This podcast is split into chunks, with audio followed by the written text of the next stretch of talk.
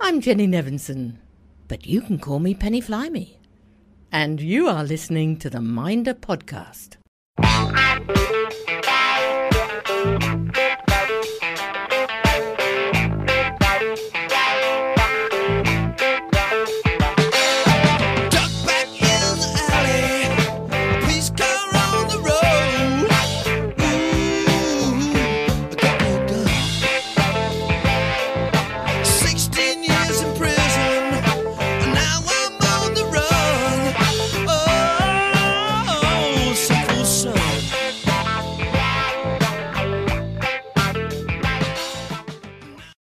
Welcome to episode 10 of the Minder podcast in association with Minder.org. I am your host, Paul Stenning. In this show, we have part two of an interview with a complete superstar, the one and only Suzi Quatro. Full disclosure, it's the first episode of the Minder podcast where uh, Minder is not mentioned, although we do have the usual clips for you to enjoy. But if you really want to know more about Suzi Quatro, this is the interview for you. You'll hear very much about what makes her tick and what she has had to overcome to maintain her success. We hear about her ego room in her house and about her performing a full concert by herself in her front room. There is also more about her acting, current music, her health tips, and how to keep going into your 70s. And so it gives me great pleasure to welcome Suzi Quatro once again to the Minder podcast on episode 10 in association with Minder.org.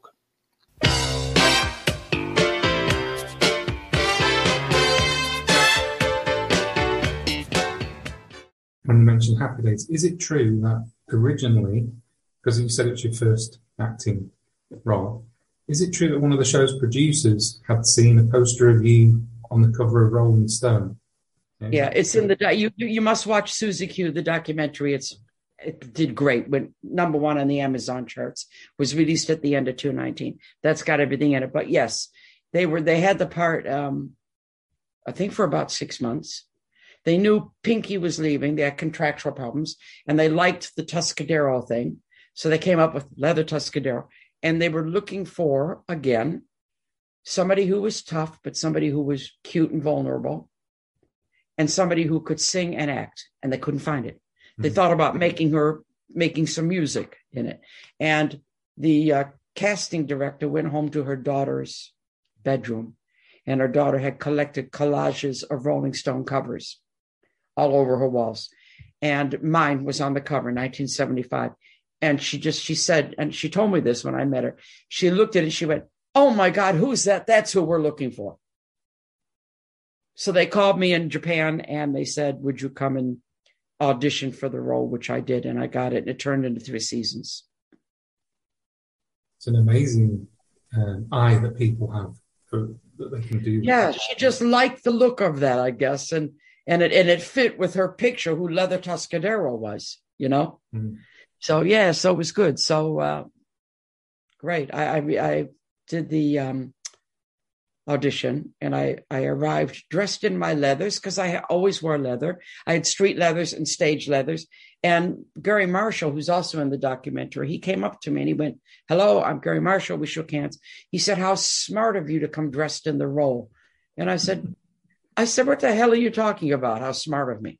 He said, Oh, well, it's called leather Tuscadero. I said, Well, I'm sorry. I'm Suzi Quatro. and This is what I wear. I think I was already in at that point, you know? Yeah, fantastic. yeah. Um, the video for "Do You Dance" and the song itself is extremely catchy, and um, It's good fun, isn't it? yeah, it's. Uh, but at the same time, you're like you said before, no facades. It's very, you know, you're just being natural. There's no kind of Yes. uh, heavy lighting or, you know, it's just you, like you were on stage. But it's all the videos are different um, and they all display different parts of my character uh, do you dance don't forget i'm born and raised in detroit so i was brought up on motown and you know and I, I i used to dance on a tv show when i was 14 and so i'm very much into that kind of thing. It's a fun track and it's a little bit rude lyrically which i think is great. I love that line let me finish first. I just think it i love that line uh, and i just get away with it. Um but the uh and it's a really good song. The um my heart and soul that's one of my favorite videos of all time the christmas one. You must watch that one. I need you home for christmas. Wow I, I cry every time I see it, every single time. And it shows me at the piano in a completely different mode, you know, and with the kids in it and everything. It's just, oh. And the devil and me love that one, that we did all of them in the garage. That's just me being Suzi, the devil and me. And the other one is um, I lost my, I, I sold my soul today. That was, uh, if you watch that one, that's an acting video. And we discussed it. And we actually weren't even going to put me playing bass in it, you know? And then at the last minute, he pinged me on my computer and he said, I do want some bass shots. And that the, the story is this is like 11 o'clock at night that I didn't practice the bass and the singing together because he said he wasn't going to do that. And you always have to go through it and work out what you're going to do. And, you know, that's normal procedure.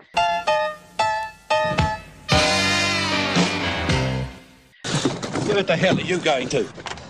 I'm leaving. I'm going home. I, I don't feel very well. You ain't going nowhere. Please, Monty. I've had the most disturbing experience. I, I feel quite wretched. Wretched? What's wretched already? That in there, it was horrible. Horrible. It, it moved and, and made the most weird noise. I'm telling you, Monty, it is not of this world. Have you been drinking? Drinking? Come on. No, Monty. You're tampering with the forces beyond the pale. Where is it? Over there on the pet food. The undead. It's not natural, Monty. Shut up, Arthur. Give us a knife. Look, Monty, please. I've read my Dennis Wheatley. You are dealing with the supernatural, Ouija, ectoplasm, that sort of thing. Evil beyond man's understanding. What are you? Crank of some kind? Here, Arthur. This casket is zinc lined, hermetically sealed with solder. Nothing has got out of here, and that includes the undead. Look, Monty, I know what I saw, I know what I heard. I'm not an idiot. Yeah, yeah, Arthur. Now listen, have you got a roof rack or something around here? Roof rack? Yeah, they go on top of cars to put luggage in. I know what a roof rack is. Well, have you got one, Arthur? Well, as a matter of fact, I do a very nice line in roof racks. I can let you have two dozen at cost we price. only want one. Well, get it.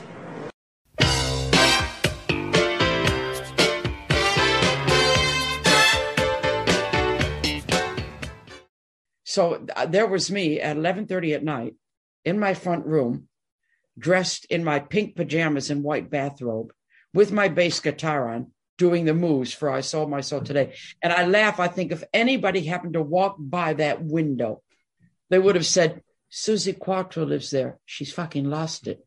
but I wasn't going to go up and get changed into a bit of clothes to rehearse the song.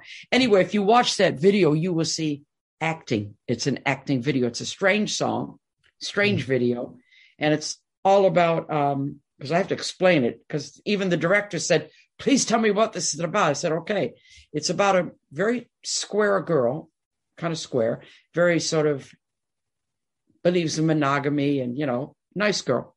She gets she gets mixed up with a guy who doesn't believe in monogamy, and he even tries to introduce a third party into the mix. So she holds on to her values, her morals. She keeps them. She doesn't give in to that. But it says, I sold my soul today because she stayed in the relationship. And that's what that video is all about. She stayed. She should have gone, but she stayed. Hmm. So I'm reading between the lines a little bit on some of your lyrical content. That the devil in me is a bit of a revelation on your being very forthright with some of these lyrics. Like you said before, you get away with it. Is that? Do you think you've always done that, or you do that a bit more now because you can, or you just like Um, I write, I always write really from deep. Mm. Um, I try never to write fiction. Sometimes you might have to create a scenario to write a particular type of song, but usually I just write what's in me. The Devil in Me, for instance, um, so funny.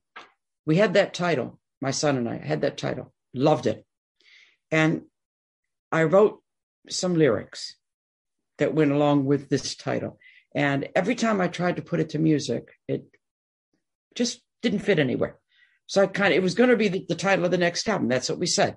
So I put it in my lyric book, didn't think about it. Then the last song for the album My son said, I got one more, mom. We need one more, and then we're all ready. And he showed me this riff. He said, Do you like this riff? I said, I love it. I said, Send it to me. I'll put it on the computer.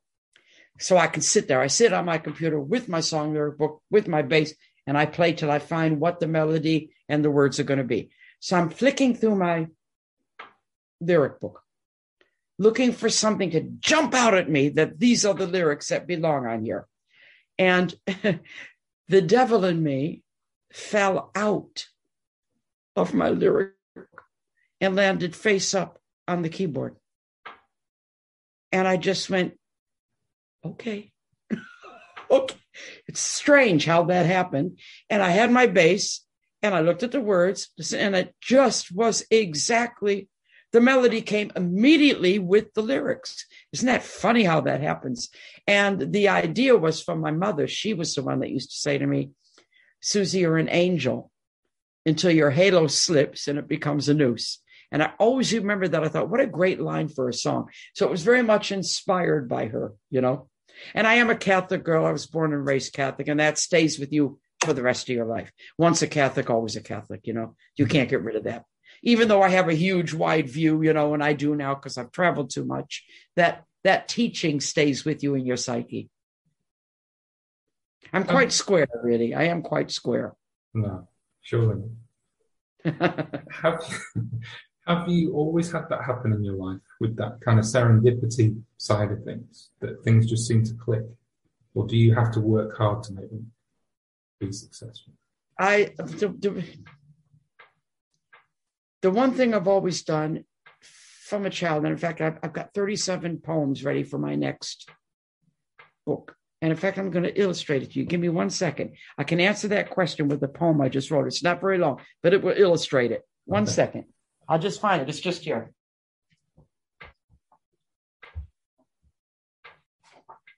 Yeah, just let me find it. It's so funny. Sometimes that happens. Um, where where you ask somebody asked a question. Here it is. And I recently wrote this, but what you just asked me is illustrated in this poem. And this isn't out yet, so keep it for yourself. You're getting a preview. Okay. Okay. So this is called Toughen Up. Okay. You should be able to relate to this. Okay. A rough and tumble existence was the path of least resistance. How I stumbled, how I fell, but my strength was my persistence. So cold, there was no empathy, nor shelter. I found no sympathy. So I burned in the fire of disinterest, but my strength was I believed in me. A square peg in the roundest hole. I was a lost and lonely soul. How I struggled to survive this rock that just had to roll. Toughen up, my daddy said. Hide your weakness, fight instead. So I faced him eye to eye and killed his words stone dead. How can my heart pretend this softness I must defend? Toughen up. What does this mean when my heart will always mend? Do you question my integrity? Do you doubt my sanity? Toughen up has no meaning but to cloud my humanity. Toughen up has no sound. Toughen up can't be found. Toughen up, daddy said, but his words hit the ground. That's the answer to your question. Wow. That's the best answer I've ever had. You got that, didn't you? Yeah, well and true. He always said it to me. He always said it to me, toughen up. And he said it to me here. And I always wanted to write that, and I did on the airplane back from Mallorca. Um, it was always in my head, though. And he said it to me here one time. We were talking when he was visiting. I was in my 30s. And he said something that annoyed me or hurt me. And I said, Dad, I said, that, that hurt me. And I remember him looking at me and he went, You got to toughen up. And I looked at him and I said, How? End of the conversation. And and that became that poem. But yeah, so that's that's that that that's me. That's who I am.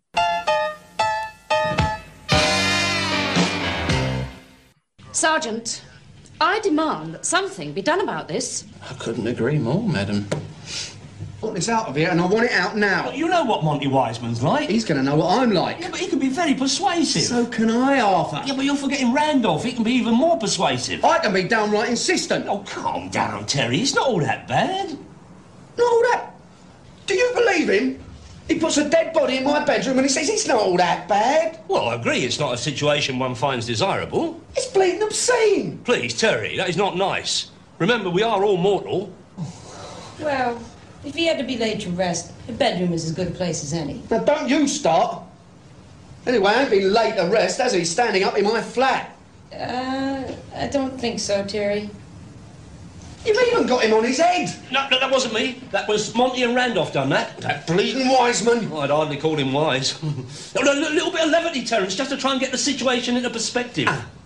The situation, Arthur, is I don't want dead bodies as part of my fixtures and fittings. Look, Terry, I can understand you being a bit upset. Oh. But I am also upset. Oh. I have been witness to unexplainable phenomenon and am exposed to dark forces. I've had a very disturbing experience. Arthur, what are you talking about? The occult, Terry, the occult. Spirits in the nether regions. Things that go bump in the night. Or day, in this case. I'm sorry, mate. I ain't standing for that. What? Arthur, I know you. It's me, Terry, right? He's going to tell me some lunatic story and then expect me to think, oh, well, it's poor old Arthur. I'd better help. That has no bearing on the matter. It happened. I even passed out. I fell and hurt my head. Look, Phil. I'm not interested, Arthur. All right, all right. Have it your way. I was obviously wrong to expect a sympathetic hearing from someone I've always thought of as a friend and a confidant. Don't you ever stop. All you're thinking about is the dough you're going to make out of this lark. I'm glad you brought that up because it did cross my mind and I dismissed it immediately.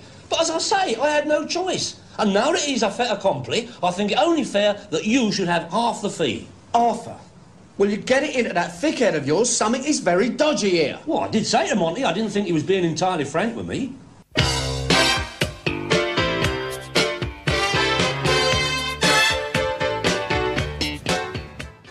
And my strength is, like I said, my strength is, is I keep going. That's the strength. I will go through the fire.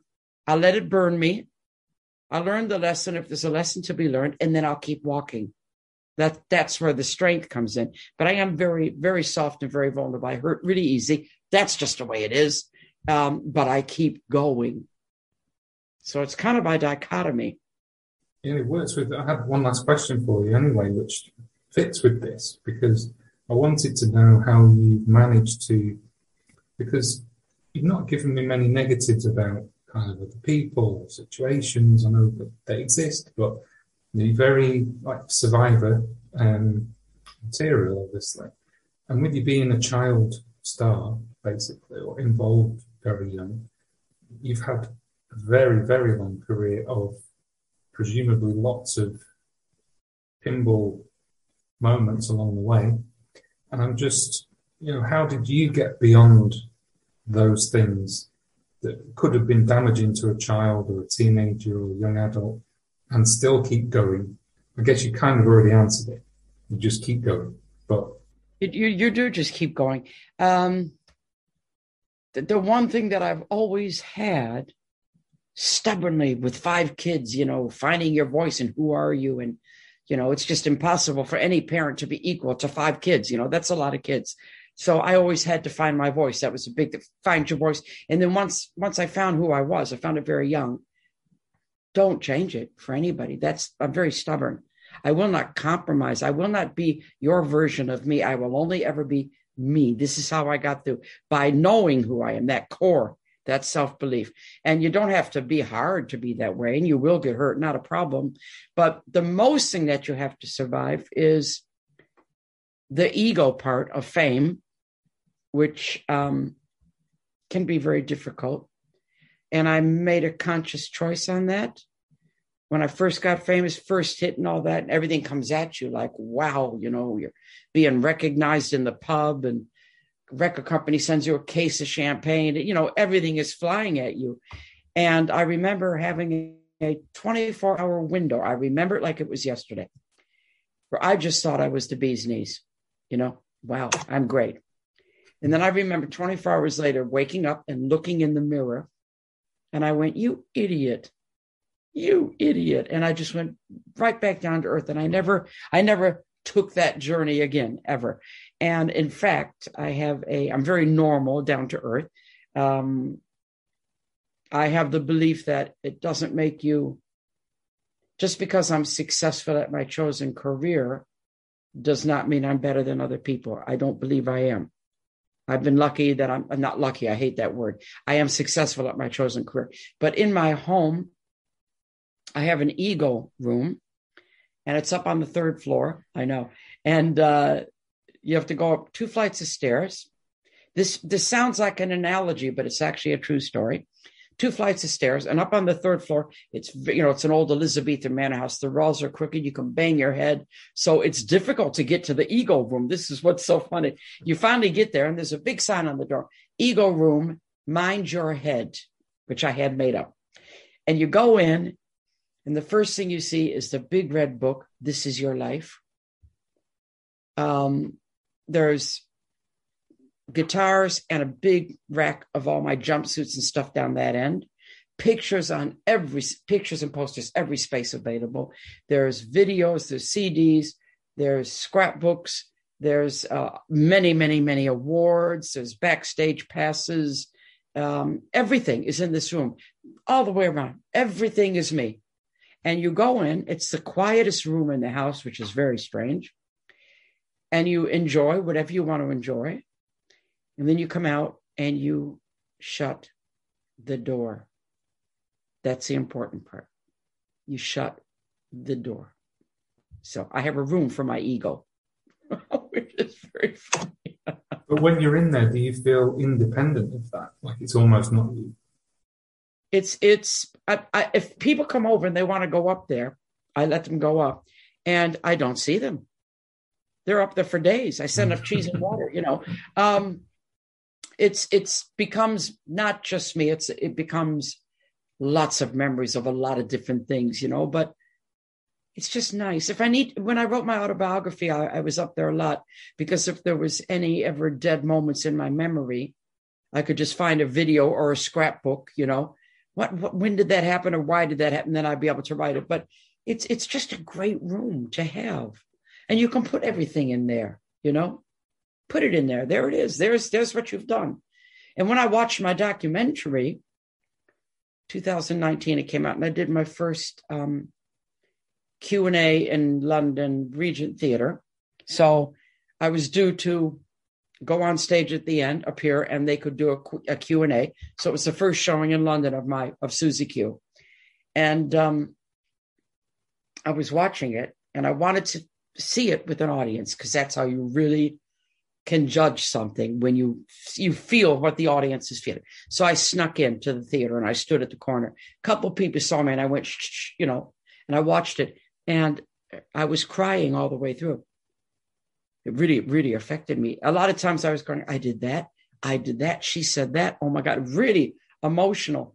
And um, the next day, I called up one of the girls who's in the film, Cherie Currie. She's uh, she was the lead singer of the Runaways, and she's become friends. We've become good friends. And I called her, and I said, "I have something to tell you." And she said, "What?"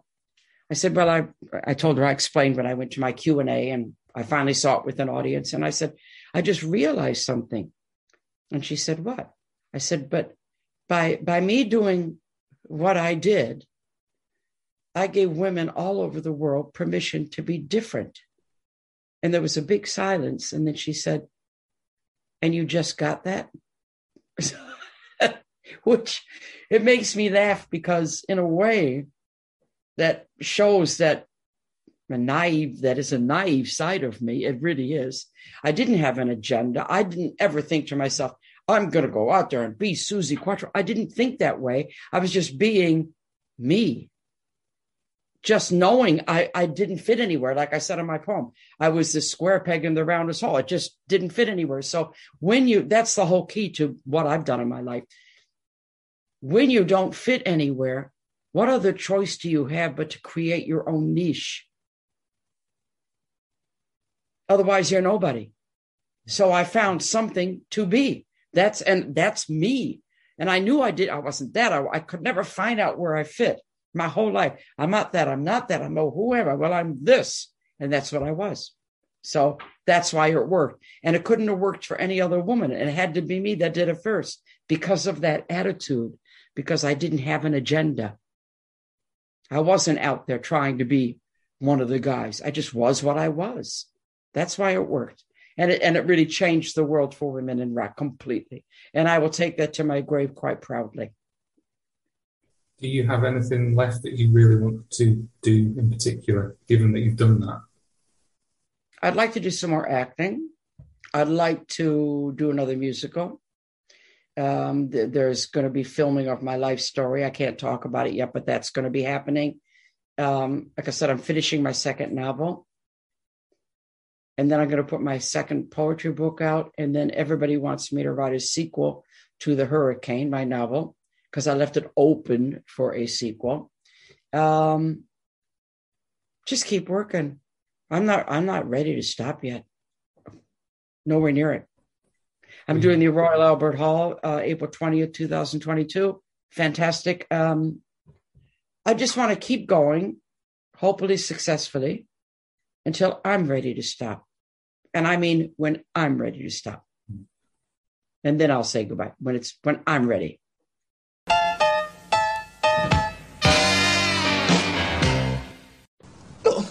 Just think about it, eh? Why won't he let the coroner get his hands on his late friend, eh? What's there to hide? I mean, there might not even be a body in there. Could be full up with dope or something. And we could be in right stock if this all comes on top. Well, let's open it and find out. No, no, no, no, no, we mustn't open it. No, Terry, no. Uh, not wise, man. Pardon? Look, nobody's opening anything, right? I'm going to run you home, and then I'm going to sort out Monty and Randolph, the Red-Nosed Ranger. And you are going to stay here in case I miss them. No, no, no, I'm not staying with Thingy, not after what I've been through, Terry. It's like you said, innit? What? You've got no choice. Come on, Curly. Uh, Don't worry, Arthur. Just keep a stiff upper. She's American.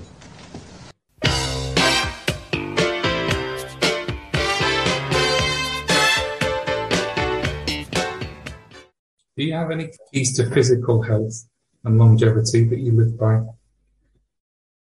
I'm I'm a keep fit girl. In fact, I'm due out in the gym as soon as we're done. Got to go out there. Um, I've always been. Uh, I don't smoke. I like a drink, but not that much. Luckily, I'm a cheap date. I get drunk very quick, um, which is good. But I, I say I'm a cheap date. I get drunk quick, but it has to be good wine, so and good champagne. So in that way, I'm not. But I don't need a lot of it. Um, I watch what I eat. I, even when I'm not on the stage, I'm in the front room doing my show with the live CD. And I mean, I'm doing my show. I don't mean I'm going through my show. I'm doing my show, which proves it because the last gig I did was uh, June 12th. Okay, one gig because of. COVID. Yeah. And then I did three in September, three in a row. And I'm on stage for two hours every night solo show. Uh, something like 28, 29 songs. A lot of energy, a lot of singing. Because I do the show in my front room full throttle, no problem. My husband gets so mad. He said, as you're talking, when you're coming off stage at the end of two hours, you're just talking, not even out of breath. I said, yeah, because I make sure I keep that energy level and that fitness level right where it should be. And I'm 71 now. That's not young anymore. You know, so you just got to keep doing what you do.